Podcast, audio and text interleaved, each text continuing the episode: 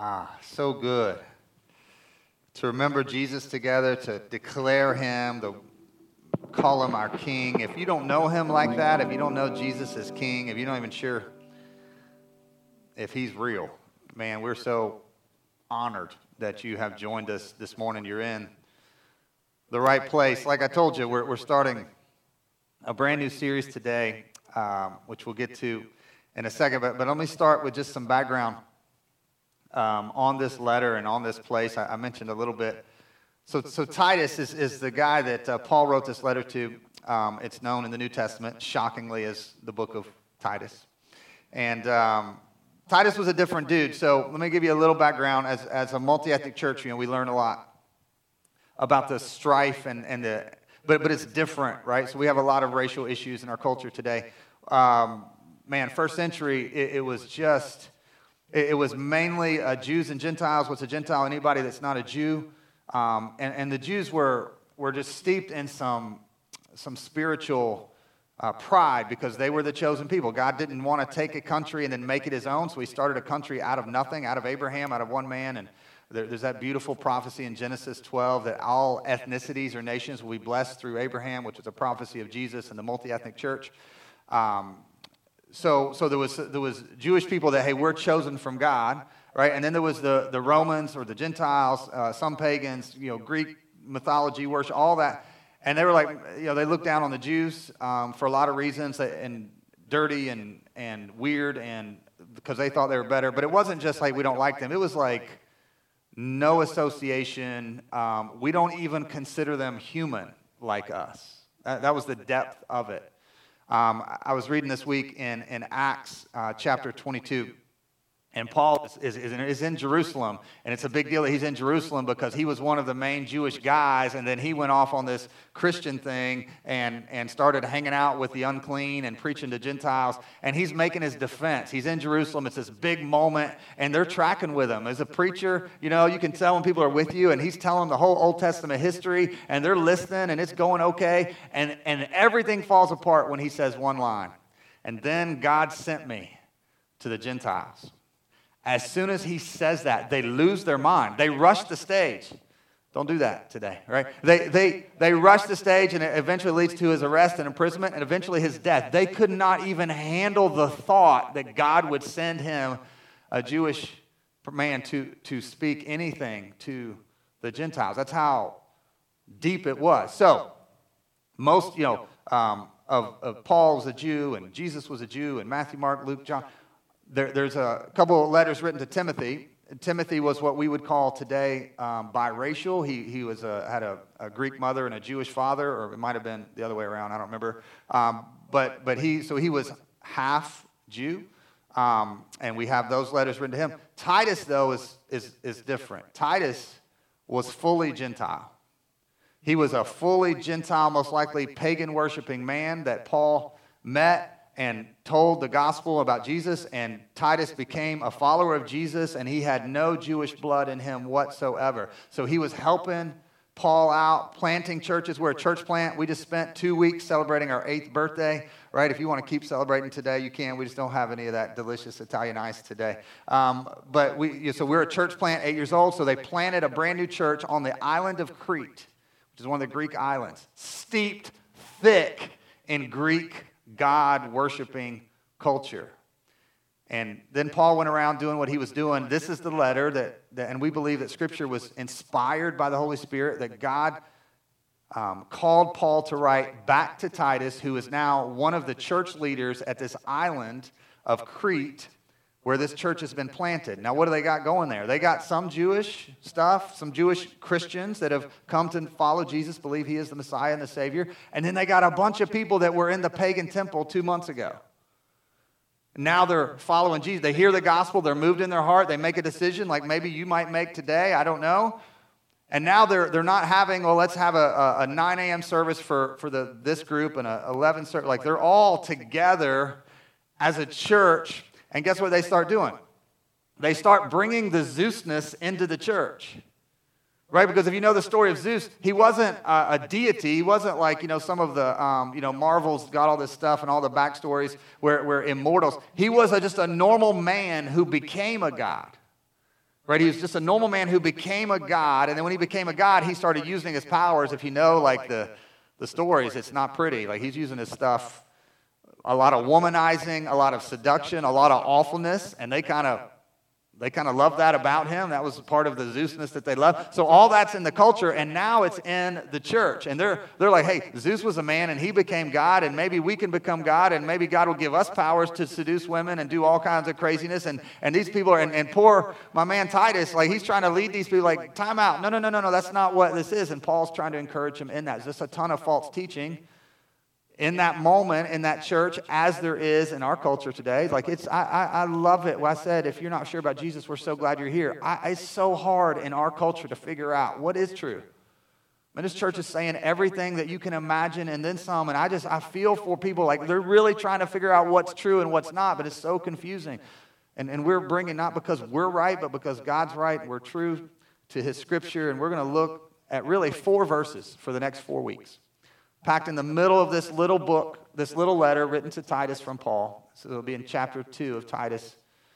And it's called the It Factor. It's the name of this, this series. And you, you guys have heard that, right? The celebrities, uh, musicians, athletes. What, why do you like, like Easter? If you're here in Easter, I talked about Ja Morant. And he's just different. What's he got? He's got that it factor. What does that mean? It just means that it factor. What is it? It's that it. Like, I don't know. Is it, the, is it his points? Is it his stats? Like, no, it's, it's something else. It's the way, I don't know. It's just that it factor, right? And you can find that in life and relationships on TV and, and, and all through history. We, we, we love, our culture loves people that just, they got that something, right? That it factor. Well, it's a little different. We're not going to talk about that for four weeks. We're going to talk about what the it and our it factor is. And I fully believe this, church. The it that we're going to talk about, the it factor, will change our church. We won't be the same church in four weeks. It'll change your life. It will change our city, and it is, has been, and will continue to change our world. Now, that's a series right there, right? Should done a little tease commercial with that, right? I believe that it will change our church, it'll change your life, it'll change our city, and it is and has been and will continue to change our world. That's how big the it is. Here's our main verse, the main verse we're going to talk about today. It's from Titus 2, verse 11. It says, For the grace of God has appeared that offers salvation to all people. Now, for the grace of God, that's the it. We'll talk about verse 12 next week. It's not even on the screen this week, but verse 12 starts with it. That's our word. That's how we got our title, It Factor. And we're going to tell you all that it does and means in the coming weeks. But for today, we got to sit in what the it is talking about, which is the grace of God. If you know, you've been around, you heard Raph preach a couple weeks ago, like grace, he preached this message, a beautiful message. Uh, he said, you don't want, you don't want fair, right? You want grace. Right, we'll talk about what that means, what that means for you. But, but you guys have been with us. When we start a verse with for, right, I'm hoping that some of you are like, wait a second, we can't start a verse with for. What does the for mean? Right, so we got to go backwards in Scripture. You got to get a context, right? Preachers historically sometimes can be real guilty of taking a verse and making it say whatever they want it to say. So it's coming off of something, and I got to be honest with you. What it's coming off of, it's not real pretty. But I think it's important to talk about. I know it's important to talk about, um, multi ethnic church or not. We need to talk about this especially maybe with our multi ethnicity. Uh, let me just read the two verses that came before our main verse, verses 9 and 10. Paul says to Titus, Teach slaves to be subject to their masters in everything, to try to please them, not to talk back to them, not to steal from them, but to show that they can fully, they can be fully trusted, so that in every way they will make the teaching about God, our Savior, attractive. Is, am I the only one that's got a little cringe with that? Right? And then it goes from that into our main verse. So, so we got to understand words and concepts. This is really important because there's a lot. There's a lot out there in 2022 about Christianity and connection to slavery and Bible and, and, and what's what. And I'll, I'll use this example. Um, I went to a Christian university, Kentucky Christian University. They didn't allow us to burn incense in the dorm rooms, right? Uh, and the reason was because usually, not always, but usually you're burning incense to cover up the smell of marijuana, hashish, right? So, so that made a, a policy where incense got banned. at Kentucky Christian University.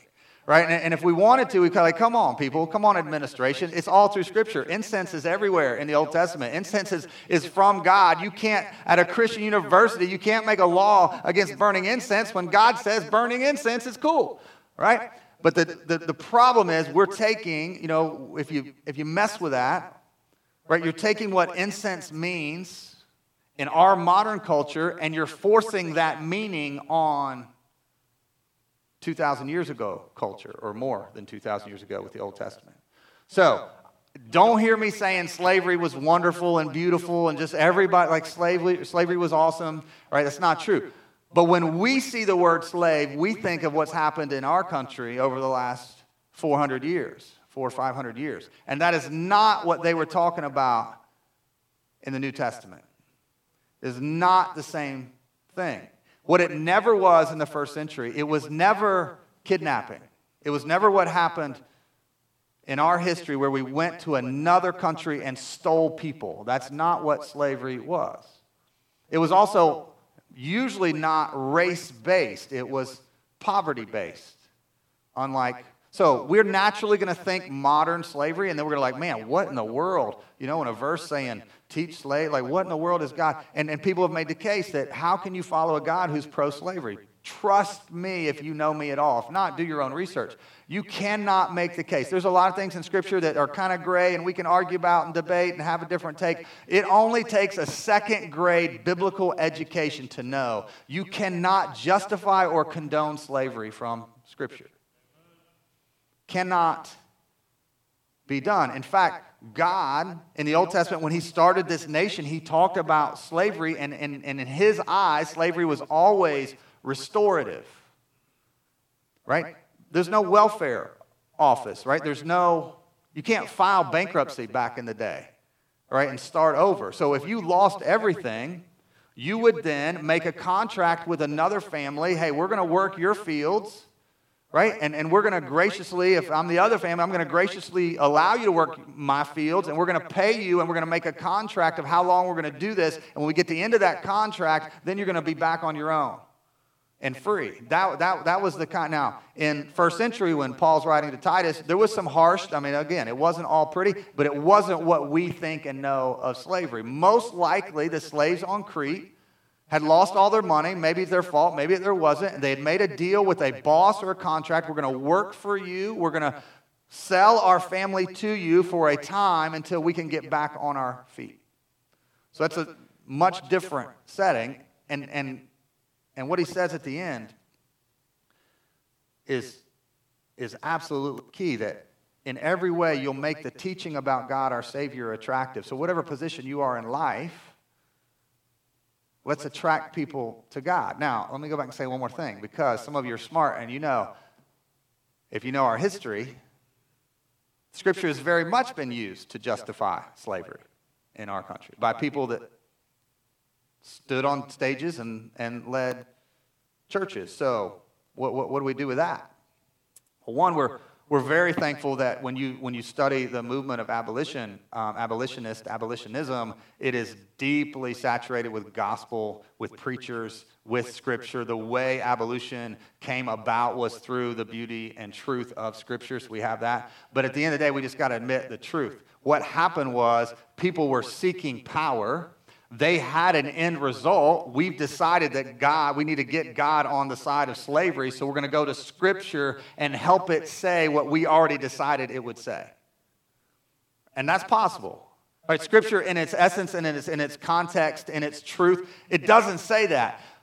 But if you decide in advance what you want Scripture to say, you can get it to say just about anything.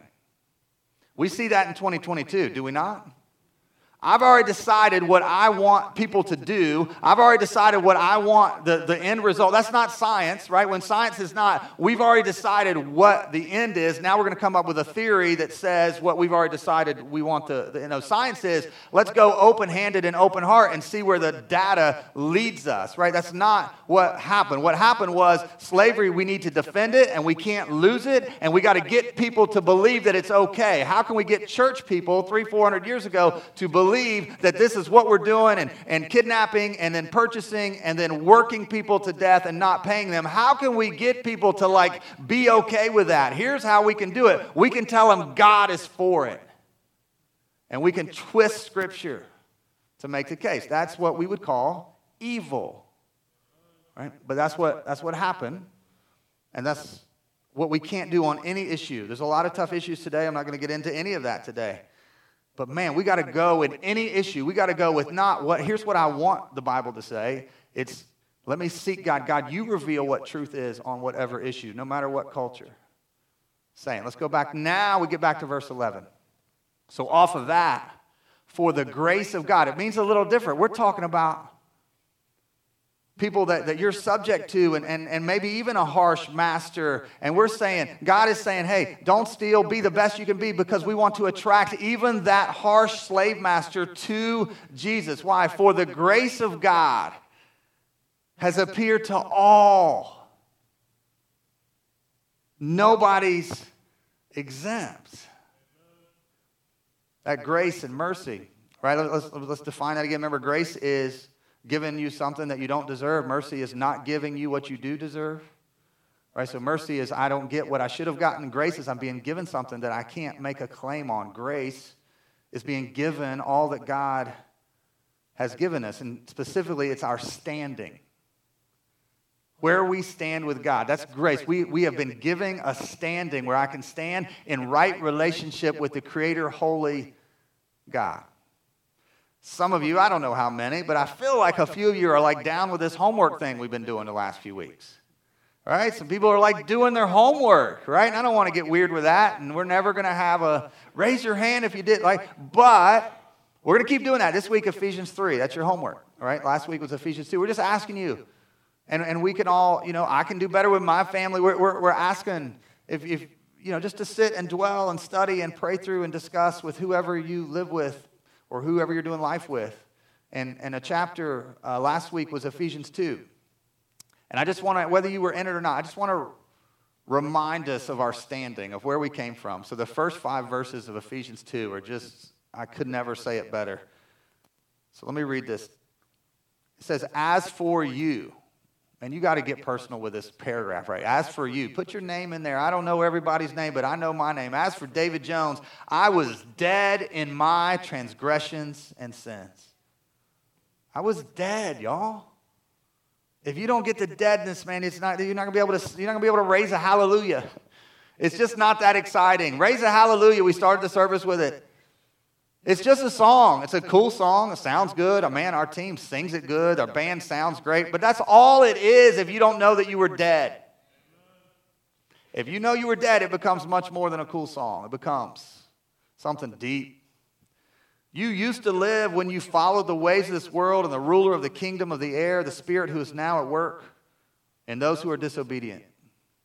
All of us you want to get mad at the sin that you don't struggle with? You want to get mad at people that do stuff you'd never do? Well, guess what? God doesn't really give you that route. He puts us all in one bucket. What is it? All of us also lived among them at one time. What do we do? We gratified the cravings of our flesh and following its desires and thoughts. We all have flesh, we all have sinful nature.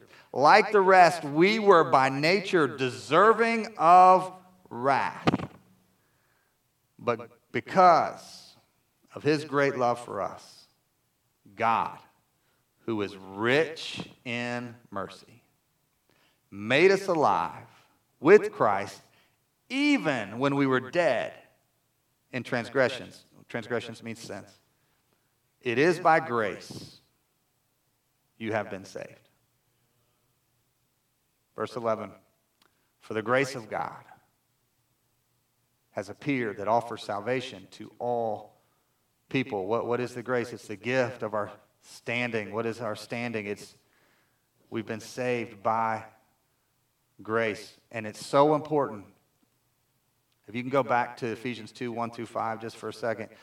It's so important that verse 5 that said, He made us alive with Christ even when we were dead.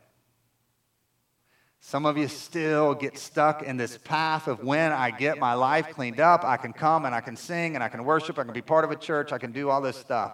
It's when you were at your worst, when you were as dead as dead can be, all the way fully 100% dead. Not when you made a step toward God, not when you did a good deed, not when you figured it out, not when you read your Bible, not when you started coming back to church, not when you stopped looking at whatever you were looking. When you were dead.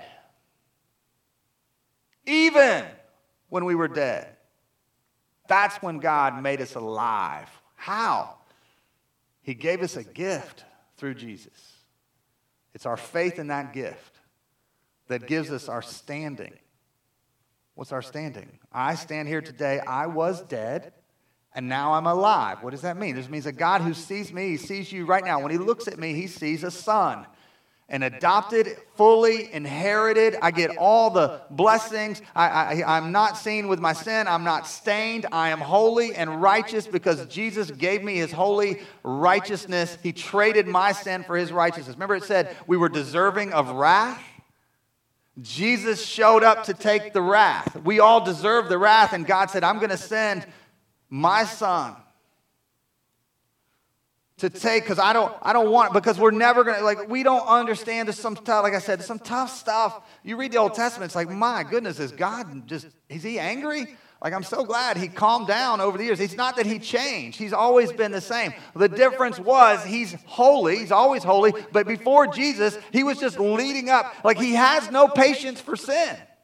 He can't deal with me. He loves me. He cannot deal with me because of my sin. He's holy. He, by nature, can't come close to me because of my sin. His holiness won't let him. And all of the laws and the traditions and the, the measuring stick of the Old Testament, it was all to prove to humanity there will ne- not Moses, not Abraham, not David, there will never be a human that can live up to the holy standard. We all fall short. That's the point. And all along, he had the plan to send Jesus and to live the life we can't live, to live perfectly, and then to choose to go to a cross and receive the wrath that I have earned in my own rebellion. And he received that punishment on and for me. And now I get when I place my faith in Him, what do I get? I get the standing. I can wake up every day and know what God sees when He looks at me. He sees the perfection and holiness and righteousness of Jesus. He sees a son that He's bought and adopted and welcomed into His family, and He sees a son that He has planned and excited about spending forever with. He is working and creating a kingdom and a world that has no cancer, has no death, has no racism, has no slavery, has no debt, has none of it and we're going to be there with Jesus forever. It's a gift. And it's the it. And it's grace. And it changes people. It changes people. See, we're going we're to spend some four weeks on this in a small group. There's not a slide for it, um, but here's your, your, your first teaser. We haven't talked much about it. We're going to meet here. If there's a few of us, then there'll be a few groups. If there's a bunch of us, there'll be a bunch of groups in this room for four Tuesday nights, starting uh, two weeks from this Tuesday. So we got 16 days. We're going to talk about how great. So, so some of you still, I hear it in your words, and I'm not mad at you. It's just like, man, I got to preach better because we've been doing this eight years, and some of you have been with us eight years, or five years, or three years, and I still hear on a regular basis some version of, oh, I love the gospel. I received the gospel. I became a Christian. I'm kind of ready. Like, now what? Like, what's the graduate level? Where I, I, want, I, want, I want something deeper. There's nothing deeper than the gospel. The gospel is what changes you day, but that's where the transformation that Ralph Forever is. That's where it, come, comes from. None of you, none of you are going to live long enough to get to the day where, like, yeah, I kind of worked my way through the gospel. The, all the implications. Like every day, you want to go deeper and closer and tighter with Jesus? Then you sit in the reality again today that you're standing with God is a son or a daughter of the King, that you've been bought and redeemed and saved and rescued, and He loves you without condition. It changes. It's like some of us aren't changing, let's be honest. We're the same as we were. And you want to read more Bible studies. Like, that's not going to help you until the Bible study is built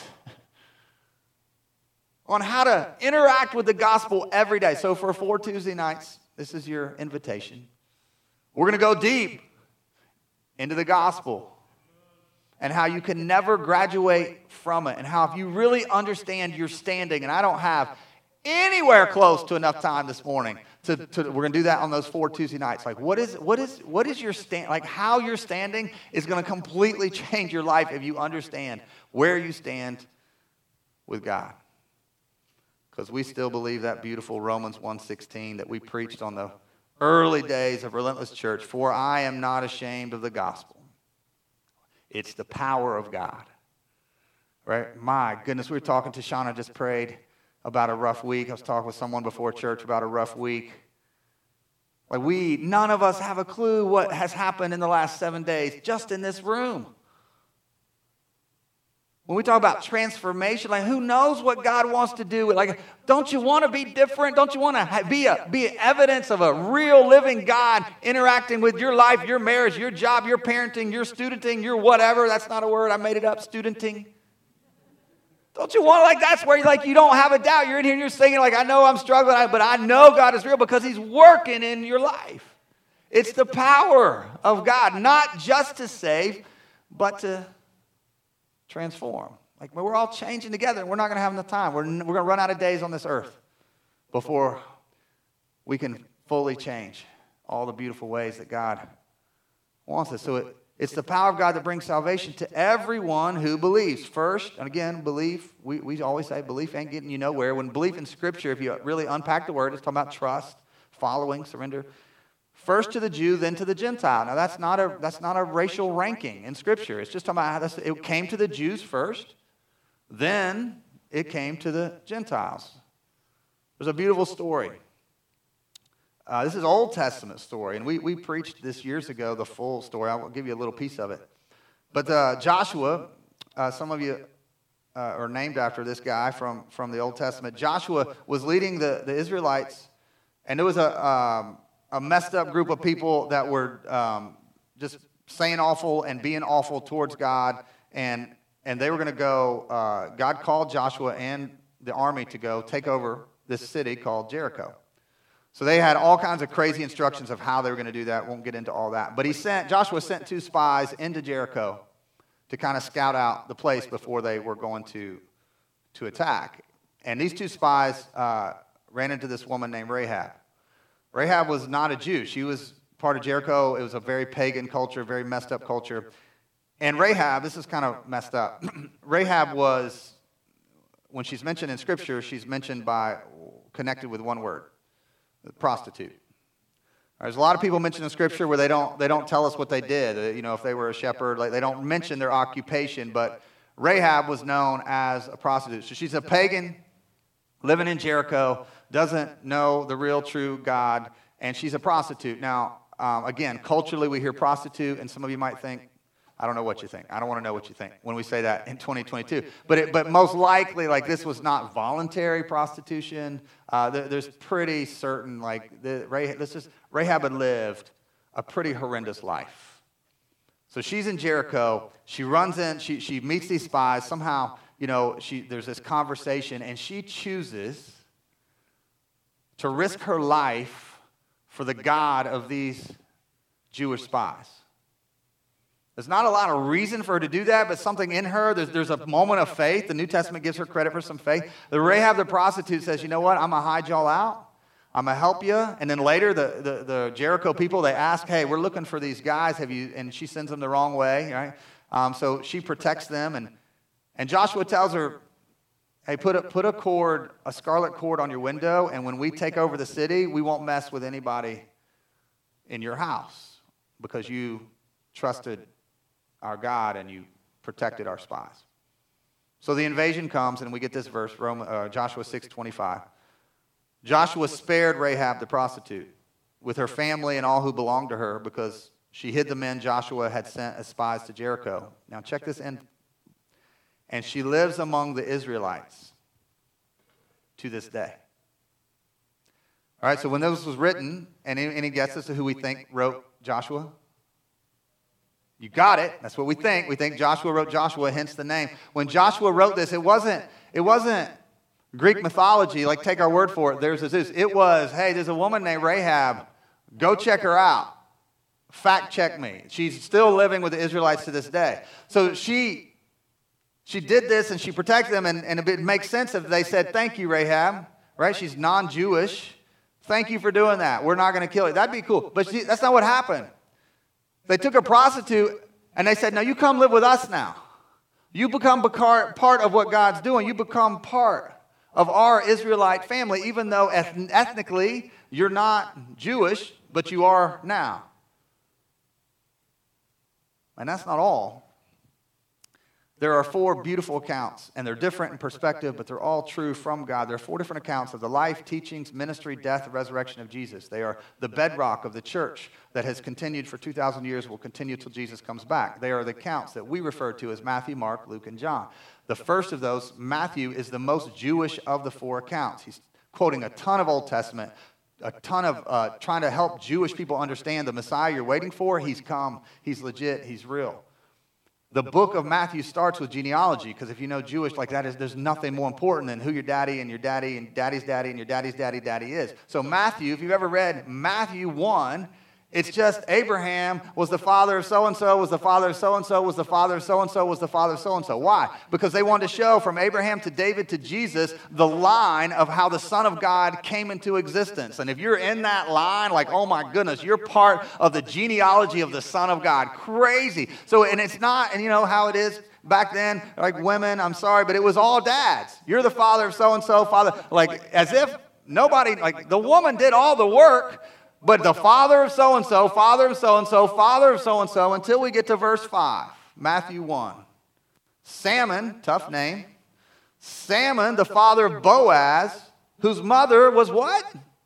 Talk to me, church. Whose mother was? Rahab. Boaz, the father of Obed, whose mother was Ruth. Obed, the father of Jesse. Jesse, the father of King David. Rahab's mentioned in the genealogy of Jesus. And if you know, we preached a series a couple years ago about Ruth.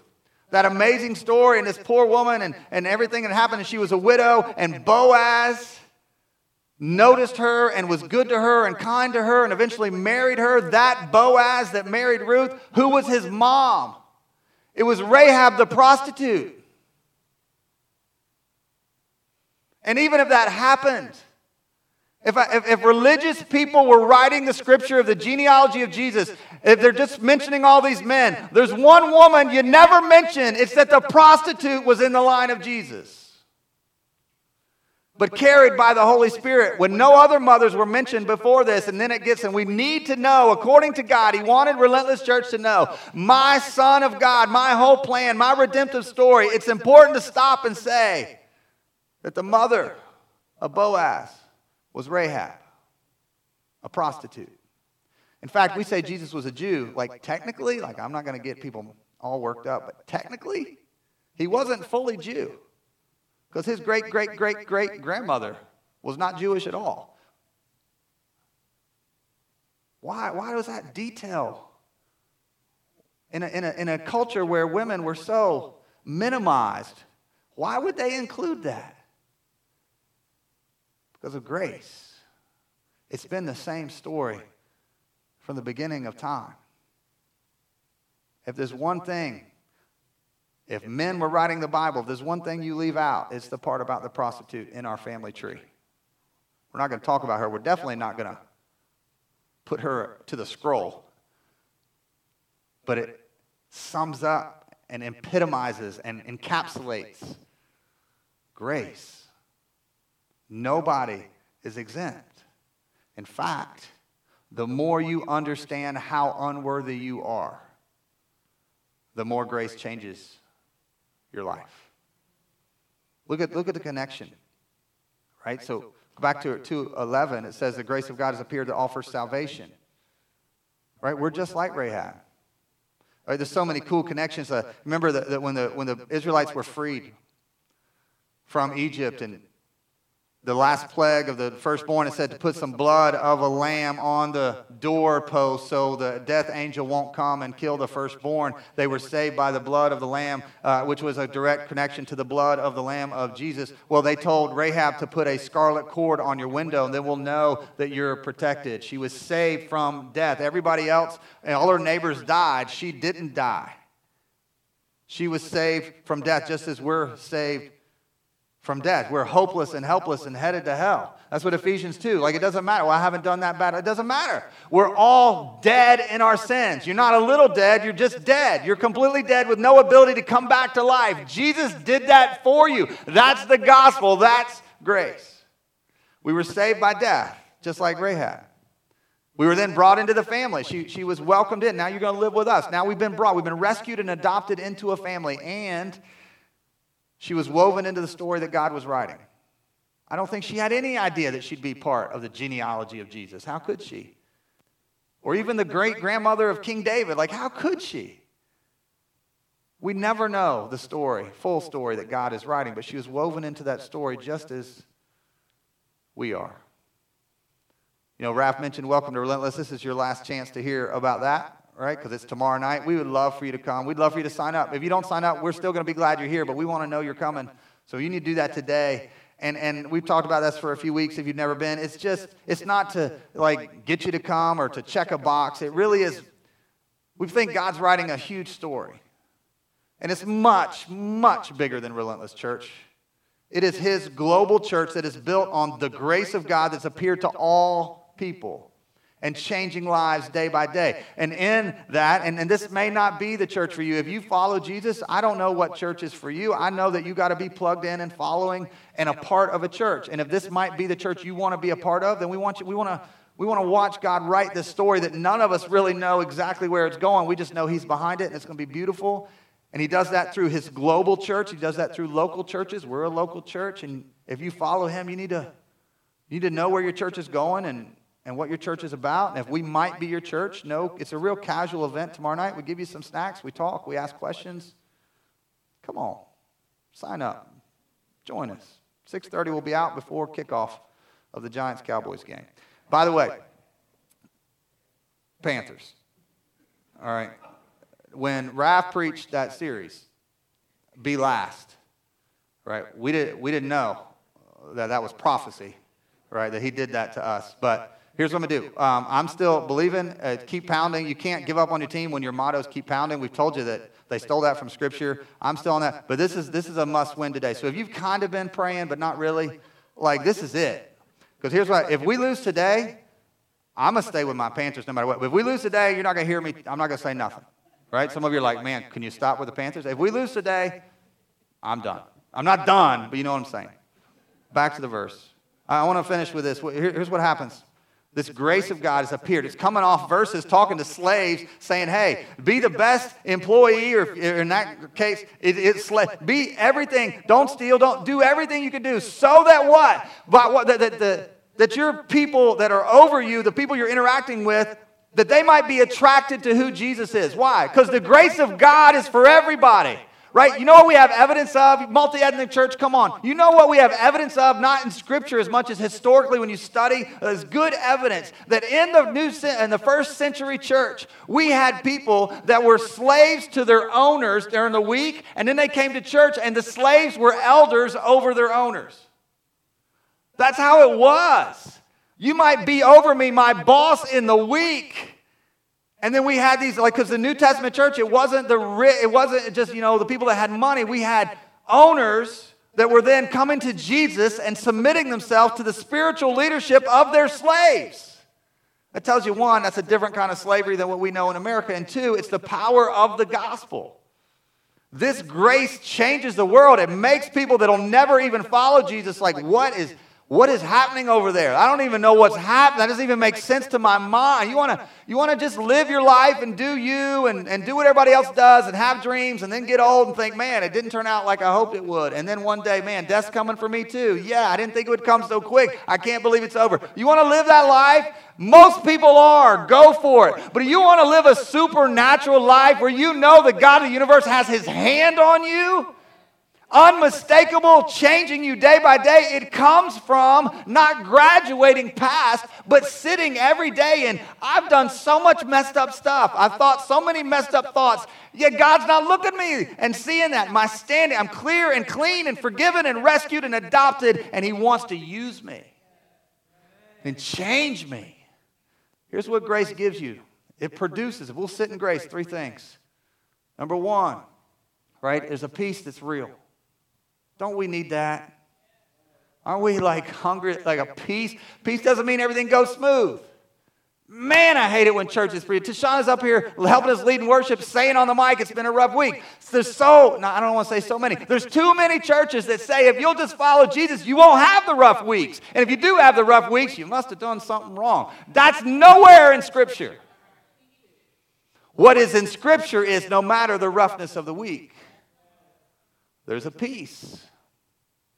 Don't take my word for it. That's not good enough. My word for it does not help you this Wednesday if something, whatever.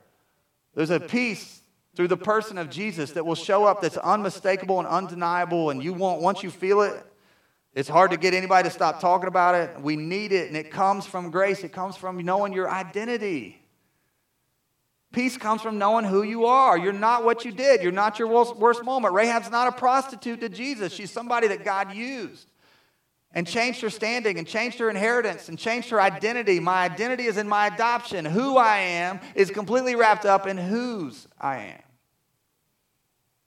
That brings a peace that is just, it, money will never buy it. It just, it is nothing better. And some of you know the other side of it right now. You know, I don't have peace. I'm not settled. And, and part of that maybe is because you've never given your life to Jesus. If you have given your life to Jesus and you're not feeling peace, I bet you need to spend more time dwelling on grace and where you stand with God. Because the peace is there and it's real. Second, your perspective changes. Sometimes the circumstances don't, but your perspective changes. Your mindset, everything becomes a little clearer. You, you, your focus is on, even when I'm, you know, under somebody who's abusing me or is wrong to me, how can God help me live in a way that draws people? Because at the end of the day, what else is going to matter? This world is going to end. We're here for a short time. It changes your perspective. Some of you know we were praying, uh, my son Jackson, who uh, sometimes is up here on drums. My oldest son, I have two. Uh, sometimes I say that wrong, and it really hurts my kids' feelings. I have three kids. All right, I'm talking about my oldest son, Jackson. He hurt his knee at, at basketball practice, and we had a too long of a wait between injury, MRI, results of the MRI. We're praying. And we were praying all till Tuesday, which was the appointment. You know, anything, anything but season ending, right? We'll take these letters or these letters, just not those letters. And God, you're, you're supernatural and you're big enough and, and you can handle this and you care about knee injuries as much as you care about other things. And we're praying. We go into the appointment Tuesday morning, Jackson and I, and the doctor comes in, and I love a good, blunt, no nonsense doctor. He says, Anybody read your MRI to you? Nope, sir, that's exactly why we're here. And he says, Oh, yeah, you tore your ACL, right? Which is season ending, uh, surgery. He's, he's, oh my goodness, boy is balling. He's so, he's just, he's just had his best spring and summer ever. This is his junior year. Oh, he just, and he's out. Uh, not, not what we were praying for, not what he, not what I, not what a lot of people were praying for. That was part of, that was midweek for us. And people ask, you know, how's Jackson doing? How's he handling it? Well, if you know Jackson, he's he's pretty great all the time, right? He, he's not here, so don't, don't think, oh man, he's down and out. He's serving at some Young Life conference in South Carolina. We haven't seen him all weekend. People say, how's Jack? He's doing better than me. That's right. And my knee's fine. But it's like, man, hurts, right? But I'm so thankful. We love basketball at the Jones house. We love it. I'm so thankful we haven't built life on basketball. Because whatever you're building your life on, whatever it is, it can be taken. You can lose it. But nobody can take Jesus. And my young 18 year old son is figuring out his own faith day by day and growing, and, and he's going to grow closer to Jesus through this. And he's got a great attitude and a great, he's already figuring out what, what this time that he's been given now he can do with it. But at the end of the day, man, when I'm standing before God, when Jackson's standing before God, nobody's going to care. Nobody's going to be thinking about athletics, academics, achievements. It's going to be all about who you are in Jesus. And if you allow that to come into your week, it'll change your perspective. Finally, praise God. The third is performance is killed. Right? Performance, living to perform and to achieve for God. We don't perform to gain our standing with God. We don't perform to gain our standing with God. So stop trying. We live out of the standing that God has gifted to us through His grace. And if you don't know how vastly different those two things are. You got to figure it out. And you got to let us help you figure it out. The life trying to gain my standing with God by obeying and pleasing and doing the right things versus the life where I'm obeying, obeying out of love because my standing has been given to me as a gift through grace. Those are not similar lives. One is full of stress and misery and self righteousness, and you're the kind of people that the waitress and waiters and the servers and the restaurants on Sunday hope you don't come to their restaurant because you don't tip well and you're mad and you're looking for something they do wrong. But these people over here, that their standing has been given to them, they live with a joy and a peace. They still have bad days, but they're looking, how can I bless and love? Because I can't believe the God of the universe has poured his love on me. And performance is killed, and sometimes I got to kill it over and over and over. but it is so good. I lived a lot of my life as a pastor. I lived till 28, 29 years old trying to perform. Man, I don't miss those days. Grace changes everything. And we'll start next week with the word it, referring to grace. But we had to start, make sure we understand what grace is. And then it is going to change our lives as we look at verse 12 next week. But I, wanted to end today with what I said uh, a couple weeks ago, coming off this sabbatical. I just have been convicted no pressure on you and no pressure on me, but we're going to be a church where it's normal to give people a chance to respond to Jesus. So last week we did the old one, two, three. You know what? I'm tired of counting. I don't feel that. All right. Some pastors do that, and I love it, and I love them. For me, here's what we're going to do. Uh, I'm going to I'm to ask you to pray with me. And, and again, we might not do this every week, but I just talked about the grace of God and your standing with Jesus. And some of you in a room this size, some of you, you're, you're not sure of your standing. How could you be sure of your standing with God? You trust and put your faith and make a decision. I believe that. I follow that. I want that. If you've never done that, we're going to ask you to raise your hand in a second when we pray. Bow with me and pray. Father, if there's those in this room that you're calling today, make it unmistakable, not from a good message or a good song or a good service. Make it unmistakable by the power of your Spirit, the gospel, the power of God. Would you put it on their heart and their mind right now that you're calling them, that you're calling the one you created to answer, to, to receive this grace? that is so beautiful and so life changing. If there's somebody, as we have our heads bowed, eyes closed, if there's somebody who wants to receive that grace and to give your life to Jesus for the first time today, would you just raise your hand nice and high where you are? It's the best decision you will ever make in life.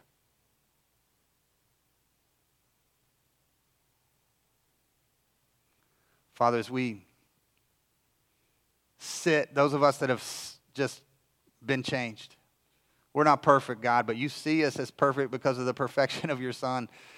God, the grace of God that brings salvation to all has appeared to all men. God, help us take it with us this week. Help us just smile.